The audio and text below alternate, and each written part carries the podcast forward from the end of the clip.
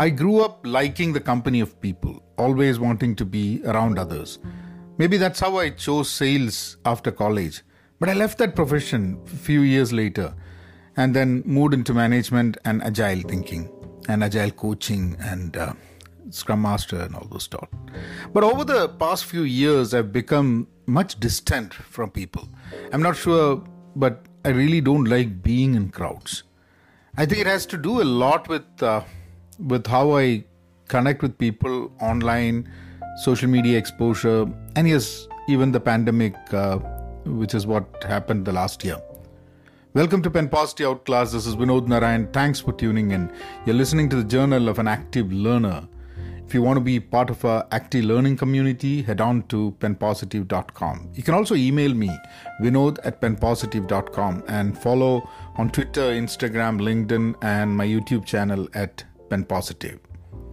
When we were invited to someone's house, I was the first to say yes, and now I mostly say no. I make some excuse or the other. This is a major transition for me, and in a way, it's probably impacting my relationships with a lot of other people. The lockdown and the pandemic has aggravated the situation. Now, when things are opening up, uh, there are a few things I have to relearn, I think, like starting from the first. I'm not jumping into any conclusions right here, but uh, I want to see if social media has created a dent in the real social skills that I had. Now, as I step back into the into the life, trying to meet people, and uh, my question is, will I be incapable of building relationships as I used to? I I don't know, but that's a that's a fear I have.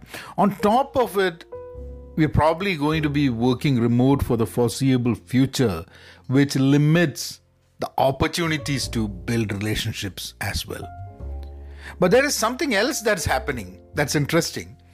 While I might be avoiding crowds and parties as a as an individual, as a person, my connections in real life are becoming more meaningful. Everything else seems to be online. So whatever is offline, real, becomes very meaningful. I probably must have narrowed down my real world relationships to what I can count in one hand. And these are the ones I really cherish. I think I'm starting to see relationships more as a privilege and something that I should not take for granted.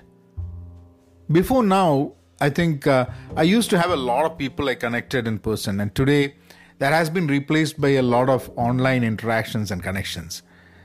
And meaningful in person connections have continued to be as it is. I've also seen that I've made connections online that have over time turned into real offline connections that became very meaningful. So, the way I look at it, there is a problem in the short run that my ability to make superficial connections, yes, that's the word I should.